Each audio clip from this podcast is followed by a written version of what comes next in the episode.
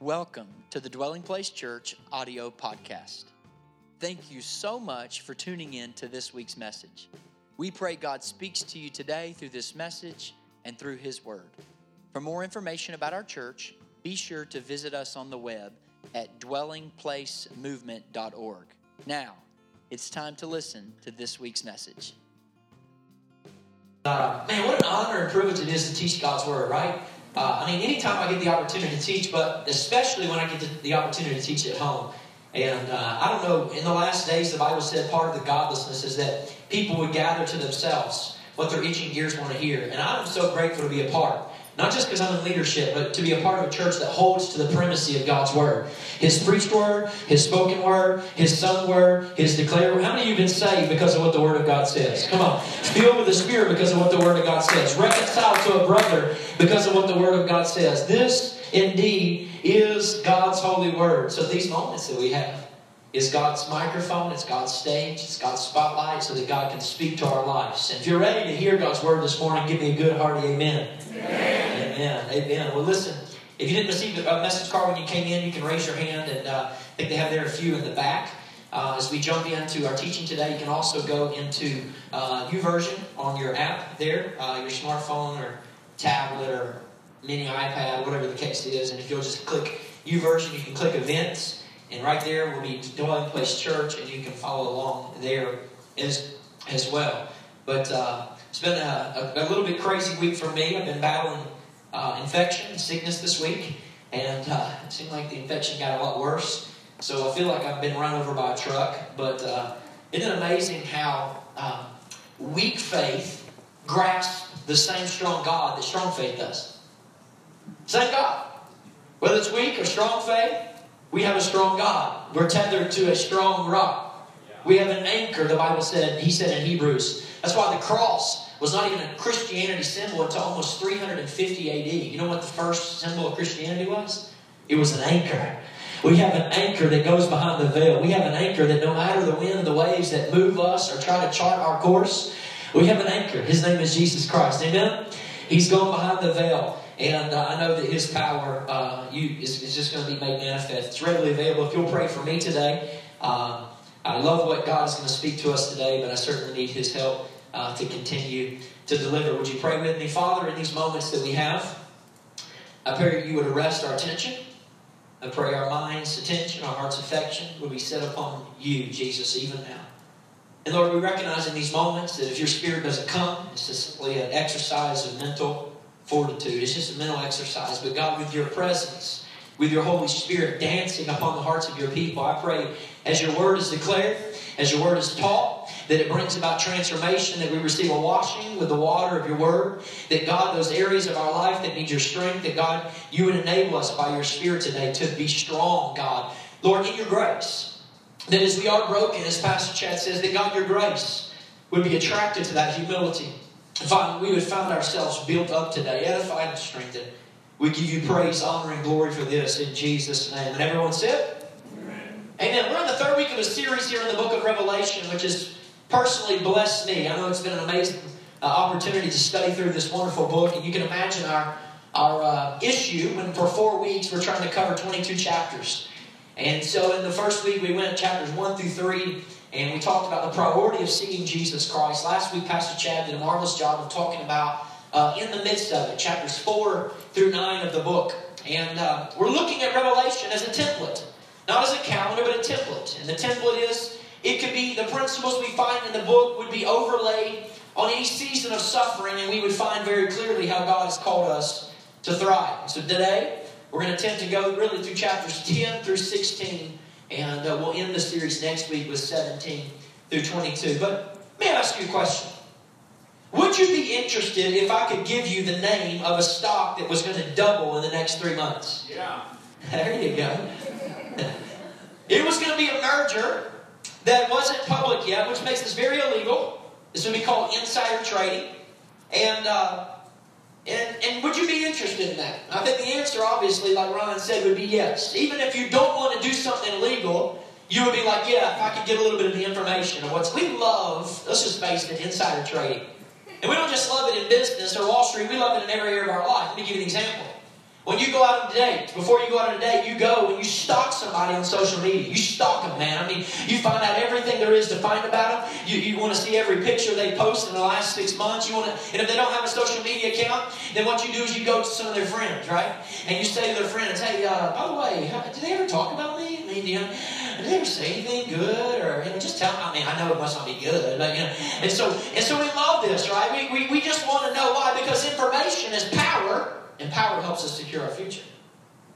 At least we think. I mean, I do this with my kids, right? I could go to a DP Kids leader, I could go to Amanda, Miss Amanda, I could go to one of those and, and maybe Miss Melissa who's teaching Marley and say, hey, just, just be honest, how my kids doing, right? Because I want to know. We love to know the information. Information is power, power helps us secure our future, right? This is one of the reasons why I love the book of Revelation. It is insider trading because it tells you exactly what's happening behind the scenes. It tells you not only what's happening behind the scenes globally, but what's happening even behind the scenes in your own life. Even in your own season of suffering. It does. I think that's why the book begins in Revelation 1 and 3, which we've looked at many times, where he gives this great promise. He said, Anyone, everybody say, anyone who reads the words of this prophecy will indeed be blessed. It's the only money back guarantee book in the entire Bible out of 66 books. That you read this, you're indeed blessed. Why? Not because of some religious hocus pocus, not because of some metaphysical blessing that God adds to the reading of the Word. It's because you get information. And information is power, and power helps you secure your future. Friends, that is never more true than in the central part of the book that you and I are studying. When you look at the central part of the book of Revelation, and I'm warning you, we're about to see some weird images.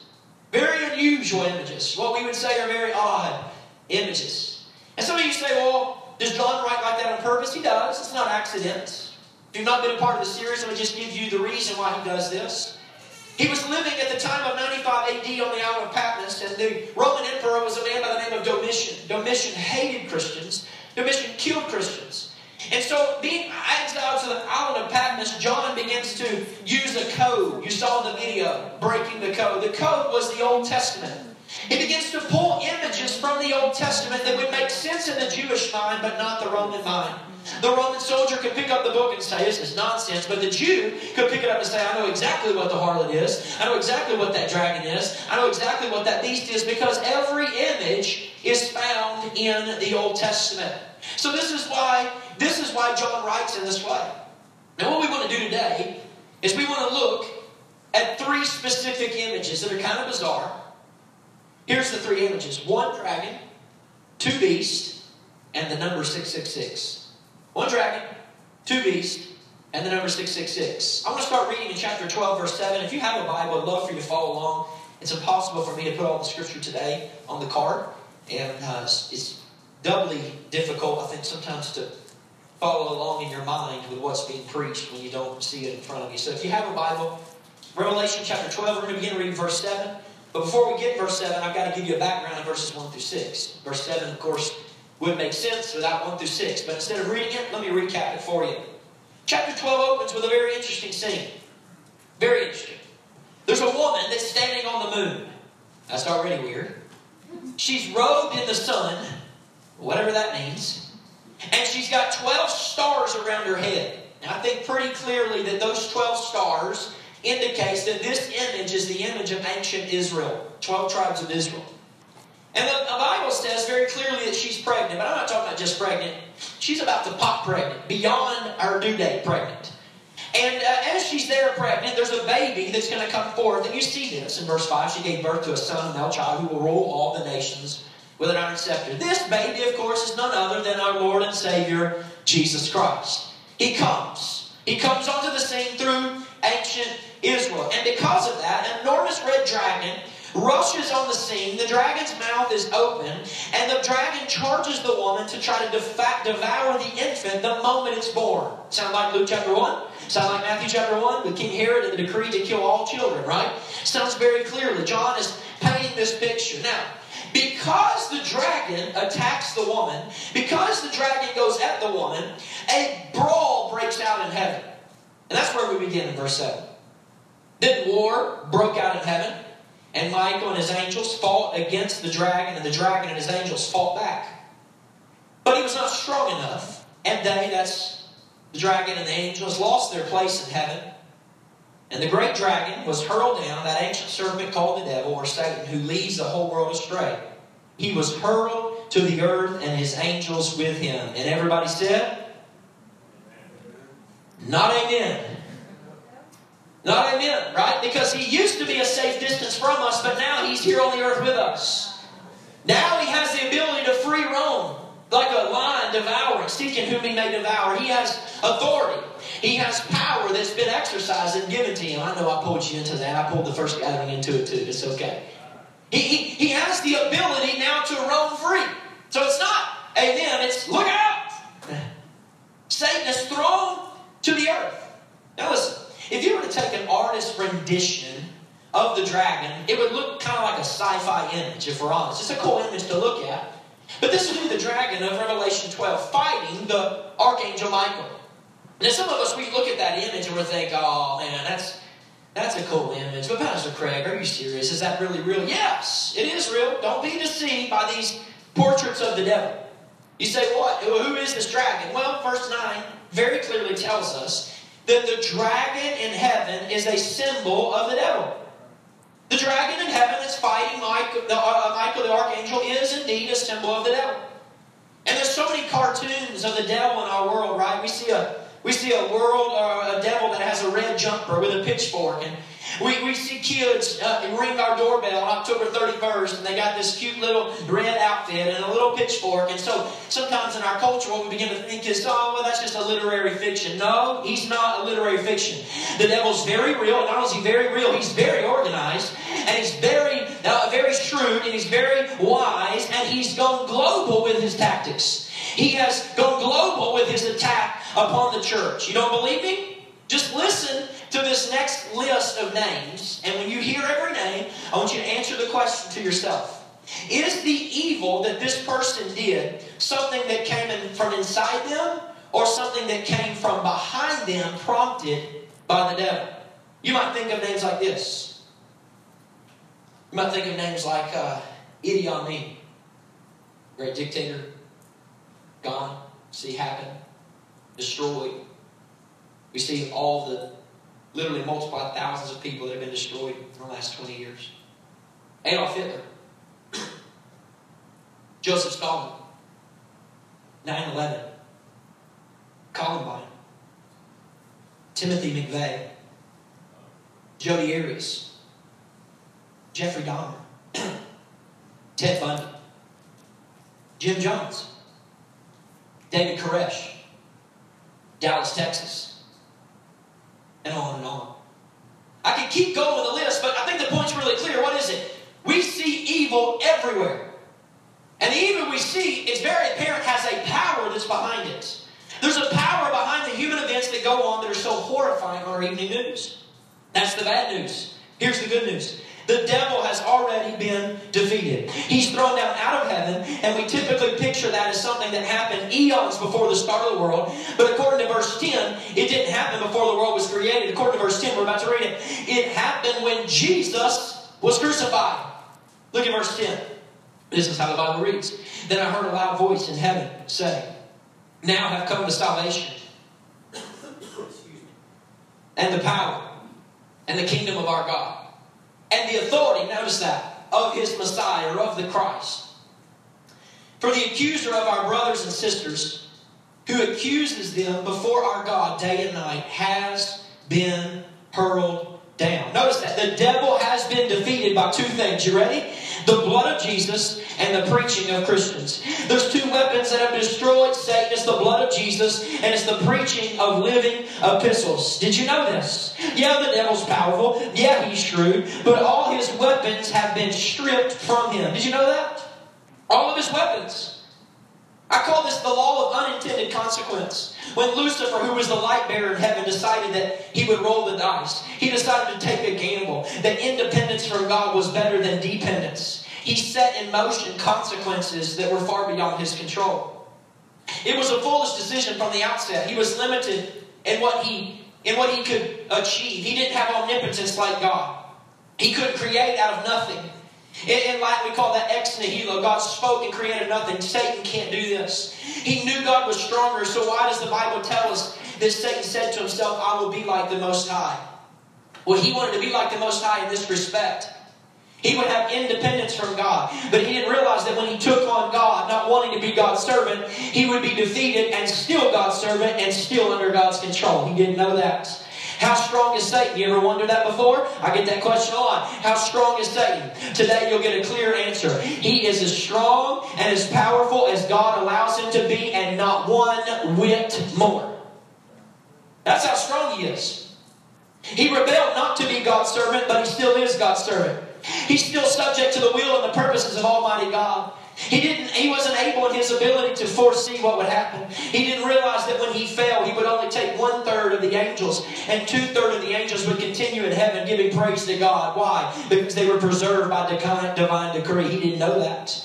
He couldn't foresee the existence of hell and his eternal punishment. He's limited in damage control. I can't prove from Scripture, but I believe after he sinned, he probably began to see the uncleanness in his soul, but it was too late.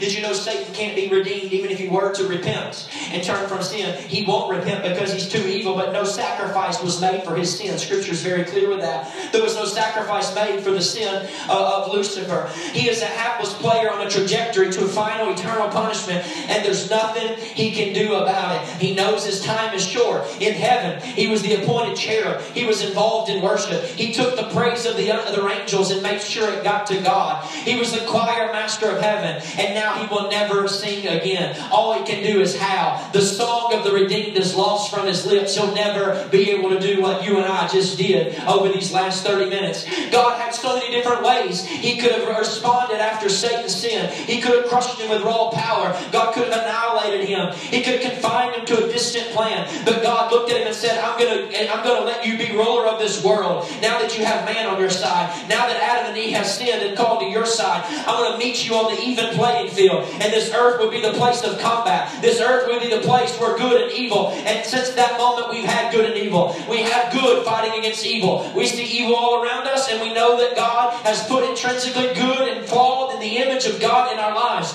He said it's going to be played out right here on this planet. And so he, he's confined, he's struck down. But did you know that Satan is stripped of his weapons? He's really only had three weapons. He really has. The first weapon is accusation. Everybody say accusation. It's a tough one. He'll go to the Father and he'll point at you. And he'll say, Your Honor, see what she did? And the punishment you declared would send her to hell, why is she not in hell?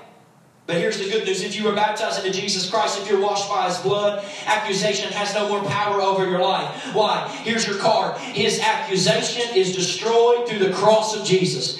The cross of Jesus destroys the accusation of Satan. And now when he accuses you, the Father says, Oh, yeah, I know about that. You're talking about that? Yeah, I know about that. But see, it's been paid for by this. And he points to his son, Jesus Christ. He comes before the Father. Did you know Satan still have access to the Father? He does. You see this in Job, right? And so why does he go to the Father? He goes to the Father for one reason, to accuse you. He goes to the Father to accuse you. Look, look what Ryan did. Look what Craig did. And God says, Oh, yeah, I saw him do that. All just past, present, future sins. But but I saw him do that. But but that's been paid for by this. And he points to the Son, Jesus Christ, who secured our freedom through his death, burial, and resurrection. This is how accusation is dealt with. And man, I wish every Christian here would understand I wish you would understand that accusation is gone, it's destroyed.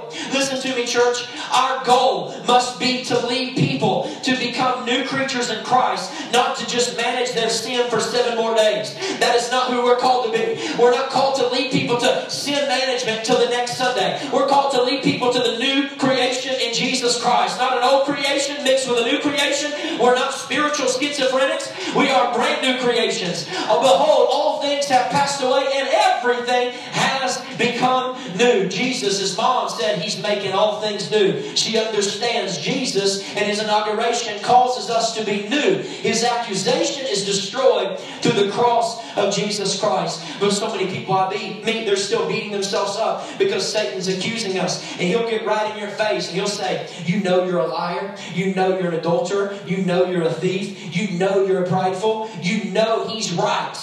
But that's what you used to be. That's not what you are now. And because of the blood of Jesus Christ, you are cleansed from that. And now you are a saint that sometimes sins and not a sinner who's trapped by the accusation of the devil. You are a saint that sometimes sins, not a sinner that's underneath the accusation of the enemy. That's the first weapon that he yields, wields accusation. Not only accusation, the second one, deception. Deception. Now, I deal with this one a lot. I dealt with a conversation on the phone this week from somebody in my own family member. You got to be careful here. Because Satan is not a bald liar. He's too smart for that. Satan, if Satan came to you and lied to you outrightly, you wouldn't believe it. He's the master of half truths. That's what Satan is. He's the master of half truths. That's what he did. He shows up in the Garden of Eden, right? Genesis 3. And notice how he comes in disguise. He's a serpent. Before the fall, a serpent was a nice animal. There's no reason to fear. You've got to understand this. That's the way the devil works. So if the serpent comes up, if you were to march down the aisle and say, hey, I'm the devil, spend eternity with me, you wouldn't do that. But he doesn't do that, right? He sends a servant of his behind the pulpit. And the servant gets up and says, ah, there's many different ways to God. Just believe in the cosmic Jesus. What you don't understand is he's actually or she's actually empowered of Satan, of half truth. There's no coming judgment. Oh, there's nothing to fear. He lies about who God is. And in verse 2, he said, Hath God said? Come on. He just don't want you to be like him. Pause, folks. Eve was made in the image of who? She was already like God, and he comes in trying to deceive and say, "Oh, he just don't want. He just knows you'll be like him." See, folks, that's how deception works, right? And he puts a question mark where God put a period. You don't ever need to do that. In fact, the first question mark in Scripture comes from the mouth of the enemy, right? Doubt. Has God really said? Has he God, has God really said this? And then what happens is this God's restricting you. Why does he keep you from that tree? What kind of God is that? Exercise your freedom and really show you're free. He gives the idea of the benefits of rebellion are wonderful, but they're not. The Bible says she ate, and then her husband ate, and they gained knowledge of the good and evil. No, notice, folks, they not only have intellectual knowledge of what's right and wrong, they've also experimented. And evil has defiled their souls. Now he has the entire human race on his side. All children will be born with the taint of the rebellion. I don't know about you, I didn't have to teach my kids how to lie. I didn't have to teach them how to do temper tantrums. They came out of the womb already with a sin disease passed down from Adam like a blood disease. They were born into sin. They were born sinners. And this is what happens. So what does he do today? What does he do to believers or unbelievers? He's so angry at God, folks. He's so angry at the idea of God. He hates that we've been redeemed, so he wants to get us so he can get back at God. Because he can't get at Jesus because he's already been stopped. He can get at Jesus by getting at one of Jesus' sons, getting at one of Jesus' daughters. It's amazing when you think about it, the amount of power and the authority that God has given him. But yet still, moment by moment, he is subject to God. He can't wiggle unless God says so. He comes and gives us temptations. He has the ability, folks, to put ideas in our minds that we think are our own so we're not afraid of them. You say, Craig, where's that in Scripture? If you remember in the book of Acts when the great couple, Ananias and Sapphira, get back from their honeymoon and they're eating Wheaties in the sunroom. They're there at the breakfast table. They're eating a bowl of cereal. And all of a sudden they say, man, look at this revival going on down the road. Here's what we need to do. And they think, oh, I've got an idea. Let's go sell our goods and only give half. Well, when Peter comes into the room, he says these words, folks. He says, uh, Ananias, why has Satan filled your heart to lie to the Holy Spirit? What do you mean Satan filled your heart? If Satan had showed up at the breakfast table, they would have been terrified. He doesn't show up. All he does is put an idea in their minds that they think is their idea. And this is the same way he works today. He has the ability to plant in words, plant in ideas. That's why he said you must guard the soul of your mind. You must be sober minded, vigilant. Why? Because the enemy's trying to plant ideas that you think are your ideas so it's not so fearful. Ananias and Sapphira then, of course, dropped dead because they lied to the Holy Spirit.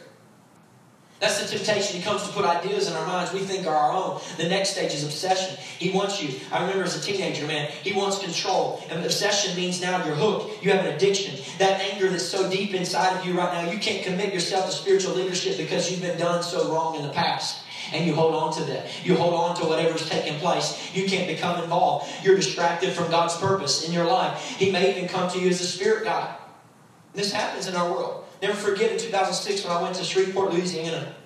I went there to intern for a summer. I showed up on the scene of a, of a disaster that had just taken place in the community. Right there in Bossier City, Louisiana, there was a young boy, African American boy, who had gone to the VBS uh, that, that took place at the church that I was at, Oasis Community Church. And, and um, this happened a couple months before I, I had gotten there. And when I got there, they, uh, they told me the story of what just happened in, in young Brandon's life. It was only like a nine year old kid. And uh, he lived in a, had an older brother and an older, uh, I mean, a, a, a, single parent home. His mother was doing all that she could to make ends meet. And he lived right down the street from the church. And then one day he was playing basketball, and the ball rolled across the road, hit the goal, and rolled across the road, and went into the to the front yard of a of a witch. There's a couple group of witches that had moved into a house, painted the whole house black.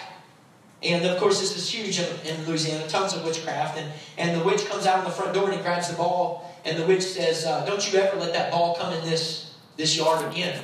In fact, she looked at him and she said, You will never live to see your ball come into my yard again. He never thought much about it. He went home. A couple of weeks passed. He would wake up in the morning, go outside, and they would have rocks outside of his window. Somebody had stacked rocks in the middle of the night. He didn't know there was omens. He didn't know what these witches were doing. And as a non, a person who did not know Jesus Christ, a believer sealed by God, one day he got in a fight with his mom. His mom was not able to get him the belt he wanted. He went to a temper tantrum. He went into his room and shut the door. And mom said, "I'll go in there tomorrow and check on him." The next morning when she walked in, she found him there hanging from his bench press with a belt, his old belt, wrapped around his neck, and he had killed himself. When they come to the church and say what's taking place, yeah, of course this stuff happens, folks. This happens globally. Satan's not out for like a, like a, it's not like a playground we're living on here, it's a battleground. He's out to steal, kill, and destroy people. That's what he wants.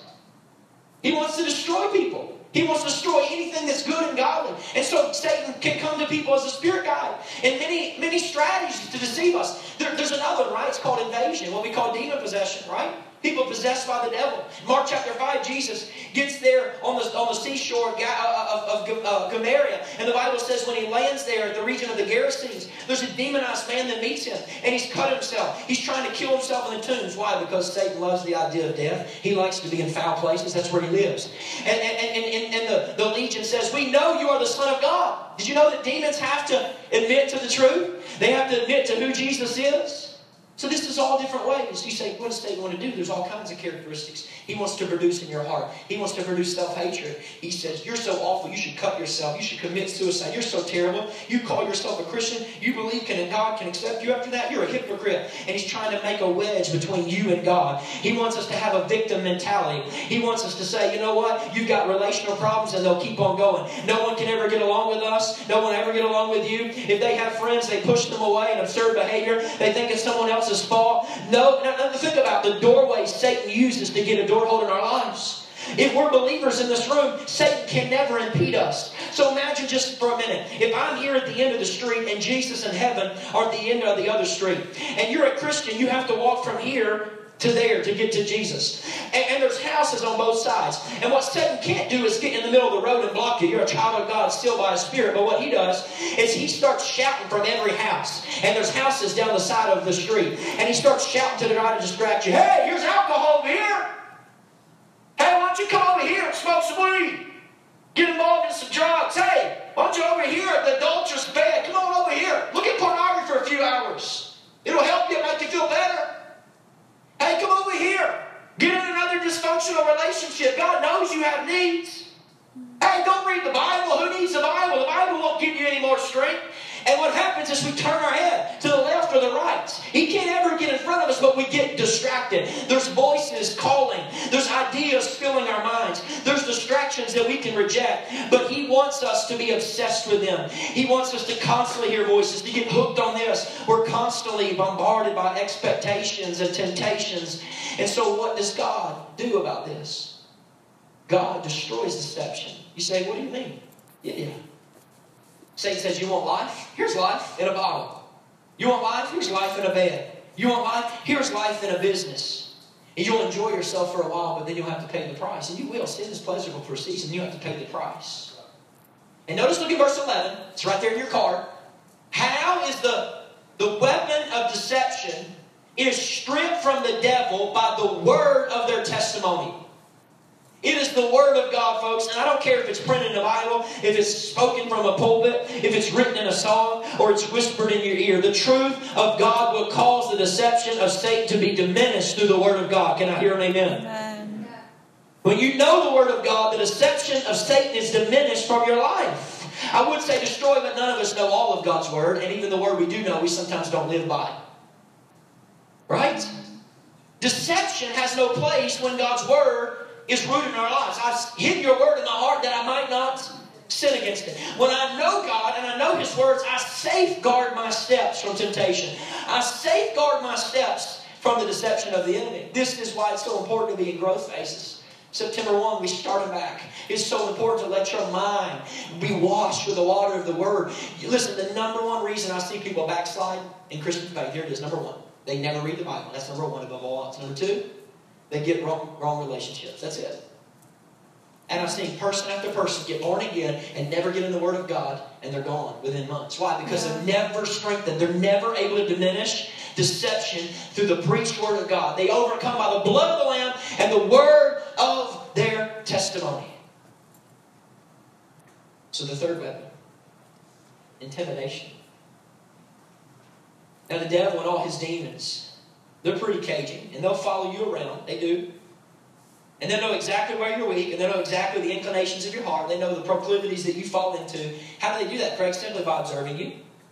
And then they'll put temptations in your path and intimidate you to follow those temptations. But, but you know what the problem with Satan is? Here's the problem with Satan. He's like a band of middle school boys. Some of us would say junior high boys. They run around all the time. They're real loud. They eat a lot of food. No, that part don't match. They destroy property. They intimidate people. And they always hang in groups. But like the middle school boys, if you were to take the alpha male of that middle school group and you were to walk out on recess or between classes, come on, y'all know what I'm talking about, and you arch your back and you square your shoulders and you stare that alpha male in the face, that middle school boy who has that group leader of all those all those punks, and you stare him in the face and you get him to run, what happens? Every one of those little chickens begins to run. They all they you know what I'm talking about, middle school. You, you, you, you, your mom was this, your mom was that, you just you just talking trash, right? Going around in circles. Nobody's throwing a punch because everybody's scared to death to throw the first punch. Well you do this, you you know, and so and so when you look at that one alpha male in the face and you stare him down, he leaves. If he leaves, all the rest of them leave. That's why he said in James 4 7, submit yourself to God, resist the devil, and he will flee from you. You don't have to fight the devil, it's all found in the submission. As I submit myself to God and I resist the enemy, he flees from my presence. Oh, yeah, you have to flee from temptation, but don't you ever flee from the devil. Are you serious, folks? Are we going to be believers that really think we have to flee from the devil? That we have to run from the devil? That's why you read Ephesians 6 there is no armor on the backside of a person because the armor of God is never meant for a person that's turned his back away from Satan. You're to stare at him and resist him. You're to look him in the eye and resist him with the authority and the power of Jesus Christ is in your life. No running, no, no, no tucking your tail and running away from him. You have the power power of God on your side. You have the power and the seal of the Spirit. So you say, Craig, how in the world do I get away from intimidation? You ready? It's in your card. Intimidation is defended through the seal of the Spirit. It's defended through the seal of the Spirit. See, Craig, where's that? It was where Pastor Chad preached last week. Chapter 7, verse 1, 2, and 3 would have said. Verse 2, I'll start. Then I saw another angel coming up from the east, having the seal. Everybody say seal of the living God, he called out in a loud voice to the four angels who had been given the power to harm the land and the sea. He said, Don't harm the land or the sea, the trees, until we put a seal on the foreheads of the servants of our God. All of the children of God have been marked by the seal of the Spirit. Can somebody say amen? There's an invisible mark that's put on the foreheads of those who have been born again. And because of that, the demons tremble at your presence. If this is true, Craig, if all the weapons of Satan have been destroyed, have been defeated, have been diminished, why is he still so effective? That's a great question. And the answer to that question is revealed in chapter 13. Look at it. Chapter 13, he's hiding behind two beasts. Here's what Satan does. You ready? He will embed himself in human agencies so that you don't recognize it's really coming from the devil and not just from the wickedness of man. I'll prove it to you. Look at chapter 13, verse 1. Look how the Bible reads. The dragon stood on the floor of the sea, and I saw a beast coming up out of the sea, and it had ten horns and seven heads, with ten crowns on its horns, and each head had a blasphemous name. What in the world is that all about? I told you in the, in, in the offering last week, remember in Revelation? You don't count them. Numbers, you, you weigh them. So, number 10, catch this, is the number of completion. It is. So if the beast has ten horns, you know what that means? It means that the dragon, which is Satan, has given this beast, which we'll define in a minute, complete power. Every bit of power that God has designated, this beast has that power. That's why he has ten horns. But the number seven. Number seven, I told you, is a compound, right? It's the number three, which is the power of God, Father, Son, Holy Ghost, and four, which is the four winds of the earth, which represents the weakness of man. So when you see the number seven, you're talking about the power of God being worked among the weakness of man. God created the earth in seven days. Seven days. God's power at work in the weakness of humanity, right? So, what in the world is this number seven, if it's the number of God, doing on this beast? Well, it doesn't belong, church. This beast is trying to pretend like he's God. That's why each of the seven heads has a what? A blasphemous name, because he's not God. He's not God. This sucker's trying to pawn himself off like he's God. And this beast comes up out of the sea, and many worship this beast as a god. Read the chapter. You say, Who is the beast? We'll look at verse 2. That beast I saw resembled a leopard, but had feet like those of a bear, mouth like that of a lion. The dragon gave the beast his power and his throne and his great authority. Did you just hear that? The dragon gave the beast great authority. The beast has great authority empowered of Satan, the dragon. That's what he says. Right there in your verse. If you were to look at an artist rendering of this beast, it would look like this. That's weird. Right? Somebody's got a lot of Photoshop uh, and, you know, Photoshop and a lot of time on their hands. So we look at that beast. That's the one coming up out of the sea, by the way. And we look at that and we think, well, that's crazy, man. It's kind of like a that's a cartoon, man. Right? And we pretend like it's not real. Oh, it's very real. And what is, what is John doing? He's pulling images from the Old Testament of each animal he mentions comes straight from Daniel, folks. In fact, if, if you're in growth phases this fall and you're in the class we're doing, I'm doing on the book of Revelation, we'll talk about this in detail. Each of these, one being Greece, one Babylonia, representative of these heads. Because Daniel talks about this in three chapters. Every single image from this beast is pulled from Daniel. You say, Craig, well, that's just weird. We don't do that. Yeah, we do do that. I will show you an image, and every one of you is going to know what it is. We do the same thing when we talk about what's happening. Oh, everybody in this room knows what the DNC and the RNC is. We know because we watched it this week. And then Hillary's going to do her deal this week. We know what these images are. It's no different from our culture. We're ascribing some type of image, beast, to political principle, right? And this is what John's doing. He's trying to get us to see, notice this, that the beast from the sea, it comes straight from Daniel, are representing different nations. I'm not going to go into what those nations are. I put on your card in front of you. The beast from the sea is a symbol of godless governments. That's what it is. People say, well, this is the Antichrist, right? A symbol of godless government. Well, which government, Craig? Well, hang on. There's two beasts. There's one from the sea and one from the land. So let's look at the one from the land right quick. You ready? I don't have time to read all that, but you can go read all the way to verse 11. You see everything the first beast does. Now go to verse 11, you see the second beast. Here he comes. Verse 11 I saw a second beast coming up out of the earth. It had two horns like a lamb, but it spoke like a dragon. Now, folks, this ought to infuriate us. That just makes me mad. Why? Because he has two horns and he's like a lamb. This dude's not or imitating God. He's trying to pawn himself off as Jesus Christ, our Lord and Savior. He's attempting to try to be like the lamb that we saw in Revelation 5. He speaks like a dragon, but he looks like a lamb. That's infuriating. So let's look what this beast does, verse 12. It exercised all the authority of the first beast on its behalf. and made the earth and its inhabitants worship the first beast, whose fatal wound had been healed. If you go back and read, the fatal, the fatal wound that was on the first beast was healed. It was a false resurrection. That's why every time you see a miracle, you can't say it's of God. He said in Matthew 7, in the last days, many will come to me and say, We did miracles in your name. You'll say, Depart from me, I never knew you. Do you know that Satan can do that? He can replicate miracles? Yes. Yeah. So you kind of experience this maybe, or maybe groups, right? So notice, now he takes all of his influence and gets everybody to worship the first beast. Verse 13. And it, that's the second beast, performed great signs, even causing fire to come down from heaven to the earth in full view of the people. What in the world's happening, Craig? The second beast, what was the second beast coming out of the sea? It is false religion. It's false religion. You say, Craig, how do you know it's an image of false religion? Because look at all the tools he's using. He uses miracles. He uses healings. He uses signs from heaven. So here are the two beasts. A godless government that's bolstered by false religion. You say, Craig, well, which government? That's what I want to know. Hey, Pastor Craig, I've heard there's going to be a one world government.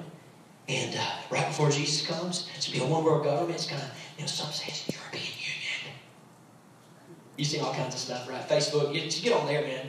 Especially in our politically turbulent times, you'll see any, and we believe it all, right? Any article that's shared on Facebook has to be the gospel. You know what I'm saying? I mean, just you know, I believe it's the. Is it a League of Nations? You know, what's that? And others have taught said, oh, well, this isn't a past or coming government. This is a past government. There's a view and interpretation of Revelation called the historist approach that they say this is the government of Domitian. Domitian and all the emperors got together, and this is that beast that's coming up out of the water. Well, listen, we don't know. There could be, coming at the end of time, a government. And I'll make a promise to you. I'll tell you definitively in about 100 years. Okay? But I can't do that right now.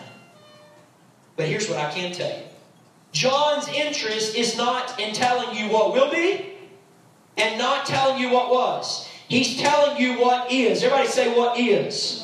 This is not what will happen. This is not what has happened. This is what always happens. You've got a godless government supported by false religion, and anytime you get a godless government supported by false religion, it wreaks havoc on the earth because there's a dragon behind it that's motivating through earthly agencies that we don't recognize the real power behind. He is the power to, to fulfill his agenda on the earth. You say that makes sense. Yeah, it makes sense. Well, well, what government? This is the question. Well, look around. They're everywhere. Let me give you a few. China. China fits chapter 13 perfectly. What do you mean? Yeah. It's a godless government that is the worst persecuting government on Christians on the planet. More Christians persecuted there than anywhere else. And it's supported by what? Buddhism. That's a false religion, which is actually a pretty atheistic religion and it causes the people of China, come on, hello, somebody, to look to their government for the kind of support you should only find from God. False religion empowering a godless government. Well, I don't want to just pick on China, let's go over to India. India is a mess. Why? It's a government with terrible human rights violations. Most of you know this, and it's supported by Hinduism. Did you know Hinduism is a false religion? Hinduism actually discourages compassion. You say, why, Craig? Because if you're a Hindu and you're suffering, it means you have bad karma. That means in your past, past life you did something wrong, so the karma's touching you.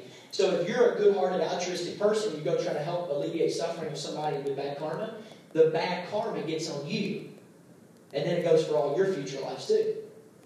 So you can imagine a godless government supported by a false religion causes all human rights to be violated. And we're all see that. Human rights completely violated in India. Why? Because this tribulation happens. A false government, a godless government supported by a false religion. That's why the devastation is in India. You can go into Haiti. You know the official religion of Haiti? Voodoo. Voodoo is the official religion. So here's a godless government supported by a voodoo religion that casts spells, casts dark magic, and is so devastating to its people. No wonder the economy of Haiti can never move forward. How could it move forward with this godless government being supported by a false religion? Some of you have seen it. You've been to Haiti, you've seen how horrible it is and how the economic, the poorest third world country there is, right? A godless government supported by a false religion. Folks, you could go on and on and on and on and on and on. You could go to Germany, supported by what? A false religion called the Nazis. It caused six million Jews to be destroyed. That's another tribulation. You could go to the former Soviet Union, a godless government supported by a false religion. What were that called? They were called communists. In fact, folks, come on, let's wake up and smell the coffee right here in our own country. The further we get away from God's values, the further we get away from who God is and what God has called us to be, the more you will see the agenda of Satan hiding behind governmental agencies, whether it's the U.S. government, whether it's Wall Street, whether it's Hollywood. Satan, folks, don't be deceived, is using the structures of society to carry out his agenda. That, my friends, is the combination of the two beasts of Revelation 13. It's when a godless government is supported by a false religion. That's the combo. That's the beast. So, what do we do about it? Well, there are two weapons that this beast wields. So let's look at the weapons. First weapon the beast wields is physical persecution. I'm just reading this straight out of the text, so I'm not making up a message here. I want you to see this. Verse 15, look at the second beast. The second beast was given power to give breath to the image of the first beast, so that the image could speak and cause all who refuse to worship the image to be killed. We see that in chapter 13, verse 15. And folks, the fact is, the fact of the matter is, there's more physical persecution of Christians around the world today than there's ever been on the face of the planet, especially the days of John when he wrote this book. Did you know in the earth right now, 322 Christians are killed each month for their faith in Jesus Christ? Did you know every single month, 214 churches are destroyed each month by persecution around the globe? Did you know there's 788 hate crimes done against our brothers and sisters around this globe each and every month? That's, that far surpasses the persecution they even found in the first century. Why? Because when the godless government is supported by a false religion, the, wield, uh, the wielded weapon of choice is physical persecution. They begin to kill people, folks. And this principle is repeating itself over and over and over and over again. And if you're trying to figure out right now on a calendar when these beasts are coming, you're going to be confused. Because Revelation is about the most confusing calendar there is. But it is a clear template. If you take the principles, you lay them over the seasons of suffering, this is precisely what's happening behind the scenes right now. Not only in our nation, but globally. This is insider trading. That's why I label this message insider trading. So the second weapon of the beast. By the way, don't you see the unholy trinity here? God the Father, Son, Holy Spirit, Holy Trinity. Dragon, which is the devil, Antichrist, false prophet. The unholy trinity is really chapter 13. Going to the second weapon, economic power. You say, Craig, where do we read that? Just keep reading verse 16. It, that's the second beast. Also, that's the false religion forced all people, great and small, rich and poor, free and slave, to receive a mark on their right hands or on their foreheads.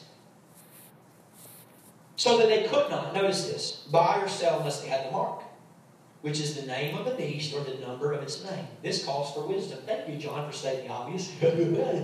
yeah, I think it does call for wisdom, right? You're going to need some major wisdom. And look what he said. He said, let the person who has insight calculate the number of the beast, for it's the number of man, and that number is 666 and shivers up your spine. 666. Folks, we've been fascinating with 666 for the last 50 years in our nation, haven't we? Well, Pastor Craig, what if I did the 666 and didn't even know about it?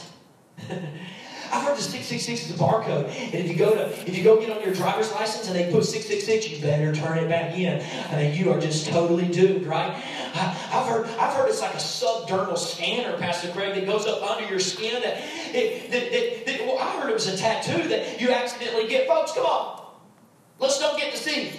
If you get the 666, it's not going to be by accident. It ain't going to be by just some wheel chance. You're not going to accidentally get the 666 on you. You say, Craig, why? Because there's two marks. Somebody say two marks.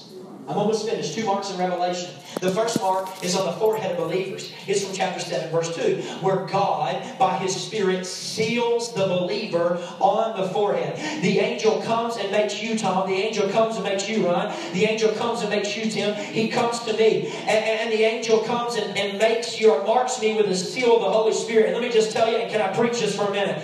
You have no idea how valuable that is. You have no idea how many times demons have come to a screeching halt one inch from your base. Why? Because the angel of God with an outstretched arm said, Don't you dare touch this one. This is sealed by the blood of the Lamb. This is sealed by the purpose of you have no idea. God pulled back the spiritual realm right now. You have no idea. We would be freaked out of all that's taking place. And God says, I'm going to put a seal on their foreheads. You say, Craig, does this stuff really happen? Yeah, this is what it means to be a child of God. You have this advantage because you have this invisible seal. I know you can't see it, but demons can see it. They saw it in the sons of Sceva if you read the book of Acts. I had a friend who I interned with, and he lived in Louisiana the same summer. And that same summer, he told a story, true story. He was living and he was leaving his grand, uh, his girlfriend's house late one night. He was driving down the road. It was like one o'clock in the morning. He was uh, going down a large steep hill. He was about to cross a busy intersection. He had a green light. He said as he got close to that intersection, he heard an audible voice in his car that said, "Immediately stop." He threw up his brakes, and when he did, he did just in time for uh, this tractor trailer that came barreling through through and totally ran the red light going across the road. He would have been killed, would have been just totally hit and T-boned. And he was so scared, you can imagine your adrenaline's going. And he drives on home and he's turning on his worship and he's praying and he's thanking God for his protection. He gets to his house and his house has a front,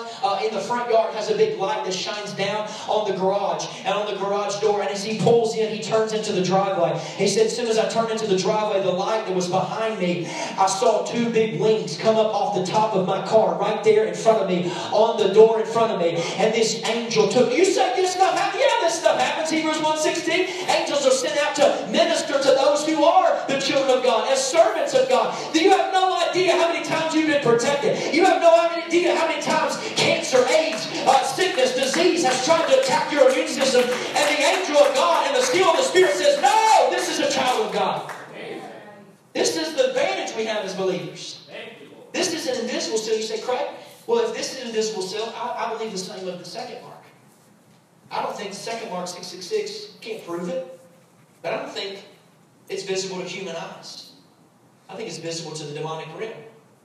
In fact, furthermore, if it was visible, if it was a subdermal scanner, you could avoid that. If it was a tattoo, you could avoid that. Well, this thing in Scripture you can't avoid. That's why he says, look at it.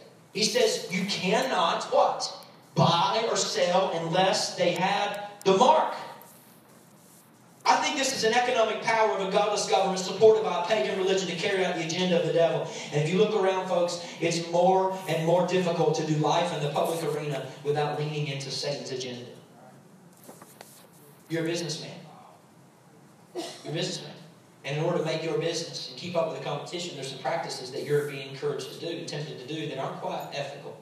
But you don't want to be left behind. God's anointed you as a businessman, so you compromise. You're raising your kids and you want them to be the best they could possibly be physically on their sports club's team. It really matters, folks, if they're going to be taken away from church. It really matters if you run to and fro to try to do all these things if you don't keep your family in the house of God. If there's ever a day and age, it shouldn't be an option. Your kids ought to wake up and say, It's not an option. Mom and dad take us to church every week. I know it. It's embedded. Why? This for me in my house, we shall serve the Lord. It doesn't matter. And so what happens is in an effort to make our kids the best on sport clubs teams, we compromise and we never get those years back. Oh, how many, how many parents have cried in my office saying, I wish I'd have done something different, but my kids were young. Listen, mom and dad, please don't make it an option when your little toddler wakes up or your little teenager wakes up of whether or not they're going to church or not. We're going to church. You're under my roof, we're going to church. We're in the house of God. It is so vitally important. We don't compromise that. It's hard preaching, isn't it? We don't compromise that. You send them off to college, and the prestige of the college is more important than the character of its graduates. So we compromise. Folks, we're all there, right? We all live in the middle of society that has the stench of Satan all over it. And let me tell you, trying to avoid Satan's influence through human agencies that you deal with, like education, healthcare, government, business, is like trying to walk through a barnyard without stepping in poop. Mm-hmm. It's hard. And listen to me, we have to be vigilant. And the more and more our culture moves away from God values, the more vigilant we have to become. Can I hear just a just a half amen? Amen. We have to become vigilant. Now listen to me, and I'm finished. Being vigilant does not mean that we play defense. It does not mean that we become defensive. Doesn't mean you go defensive. I want to read one more verse of Scripture and then I'll close this. Chapter 11 verse 11. There's two witnesses. I don't have time to explain them all. Two witnesses stand up and herald the gospel. In this time of tribulation, the Bible says that they're, they're killed, they're martyred for their faith. And they lay in Jerusalem, Zion, is what the scripture says. Mount Zion for three and a half days. The Bible says the nations of the earth look upon them. Of course, we know that this is through satellite television. Nations of the earth are looking upon these two witnesses. But I want you to read one verse with me, verse 11, and let strength rise in your heart. He says, verse 11, but after the three and a half days, well, all the nations are gawking. I guess gawking would be a better word, but they're looking and making fun of these individuals that are laying in the street. He said the breath of life from God entered them, and they, the, the, the, the two witnesses, stood on their feet, and terror struck those who saw them. Did you see that? We should not be terrified by the devil. We as believers should not be terrified by demons. We should not be terrified by, by demons and his and, and all the demons that follow around the devil. Why? Because we are the ones with the power of God. God should look at us as being Christians who are on fire for Jesus with the power of God. We are the ones with the seal of the Spirit. We are the ones with the Word of God. And if you pay attention to the insider trading, there's no way Christians today should play defense. It's time for us to play offense culture. It's not time for us to, to curse the darkness, but to light a light in the darkness. Not to get defensive and us, us four no more and keep the world out. No. Who's scared here? The demons, not the Christians. You ought to be the devil's worst nightmare when your feet hit the floor every morning. I'm telling you. Heaven ought to, I mean, hell ought to tremble. Not because of how great you are, but because of the power of God that's in you, the Word. An Acts 1 8 Christian is unstoppable, full of the Holy Spirit, knowing who God has called us to be. Now, listen, I'm not a genius by any means, especially when it comes to investing. But here's one thing I know about investing you're supposed to buy low and sell high. That's how you make money. Buy low, sell high. It's called. It's insider trading, right? Let me ask you a question. Why in the world would you buy into Satan's agenda right now on the earth when his stock is at an all time high it's as high as it'll ever be. And that stock of Satan and his demons is about to literally plummet like he plummeted from heaven all the way down to the very bottom of the barrel. I'm here to tell you, and I'm here to speak some encouragement to people. Now is the time ever in the history of the world for you to invest your time, invest your money, invest your talent, invest your resources, invest your talents into the things of God and the kingdom of God. Why? Because it's at an all-time low. I'm not talking about just being a Christian. Right now, it's it's the least popular to be a true disciple of Jesus than the history of the world. So now's the time to buy in, folks. Now's the time to get in when the stock is so low. Why? Because this stock, I've got good news for you, is not staying down. This stock's about to rise, and it's going to rise so high that don't go to the top of Wall Street. It's, it's going to rise so high, it will ascend the very place that Jesus is seated. So now's the time to buy in. Why? Because his stock is rising. That's called insider trading. And it don't look like it right now being faithful to God, but there's a time, and it's coming very soon, where this stock is about to reverse. And all of Satan's stock is plummeting, and all of God's kingdom is increasing. All of it. If for the Christian, listen to me, the present life is as close to hell as you'll ever be. For the unbeliever, the present life is the closest to heaven you'll ever be. And for believers, this is the worst life can ever get. Oh, that gives me hope. This is as bad as it gets, folks. It's all uphill from here. It's all uphill. God can do it. Uh, he, he has promised our inheritance. This is what God has said. So where do you need to start being and playing offense? That's what I'm question. That's my takeaway. Where do you need to start playing offense? A lot of us in this room, maybe you're you're nervous at work to share Jesus. Can I just tell you, stop being defensive and play offense. What do you have to lose? Think about that. Some of us are nervous or we're tentative on our sports teams. We don't want to be known as the bold disciple. Stop playing defense. Play offense. We don't, uh, Pastor God, I don't want to lose business opportunities. In the end, who really cares? Stop playing defense. Play offense. Where do you need to play offense? My encouragement today is let's buy in. Let's make the devil shudder. Say, Craig, well, how does this end? Well, I don't have time to go there, but if we go to the next few chapters, think how powerful John is. This is so powerful how the Holy Spirit dictates. Jesus does the job. In chapter 17 and 18, the harlot that we see appears in 17 is actually cannibalized, eaten by the beast. God didn't have to do anything with the harlot. Just eaten by the beast. Guess what happens in Revelation 19?